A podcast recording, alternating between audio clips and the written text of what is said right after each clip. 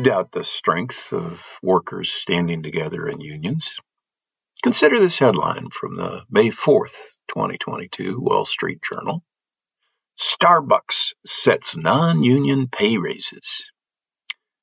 Starbucks, which is facing a union organizing drive among its workers, announced that it would raise pay for baristas by 5% for those who'd labored for the company for at least two years and 3% for those with less than two years.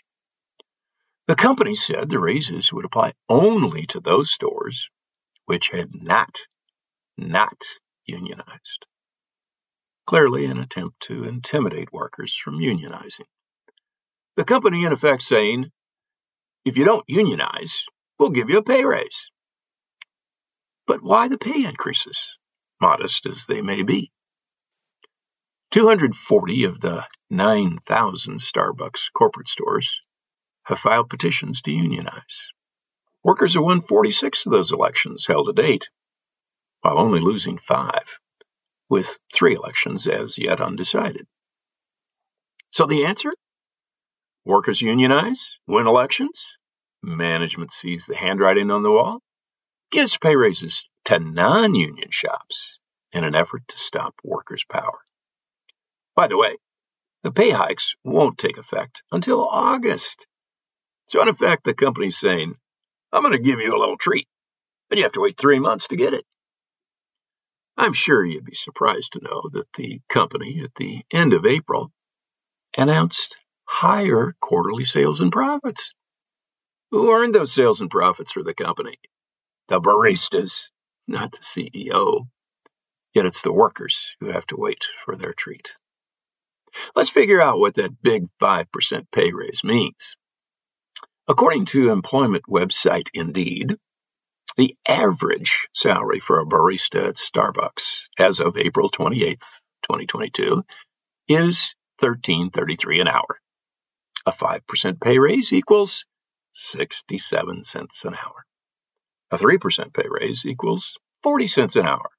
So with 10 hours of work, a barista could afford one of those $4 cups of coffee that have enriched CEO Howard Schultz. Thanks to secretive executive pay agreements, it's virtually impossible to figure out what a major company CEO makes. But business publication Bloomberg estimated that in the 10 years from January 2007 to January 2017, Schultz, as CEO of Starbucks, made a half billion dollars. That's billion with a B. His net worth exceeds three billion with a B billion dollars. All of it earned on the backs of the baristas. The only coffee stains on his custom tailored shirts comes from spilling it while climbing on his private jet.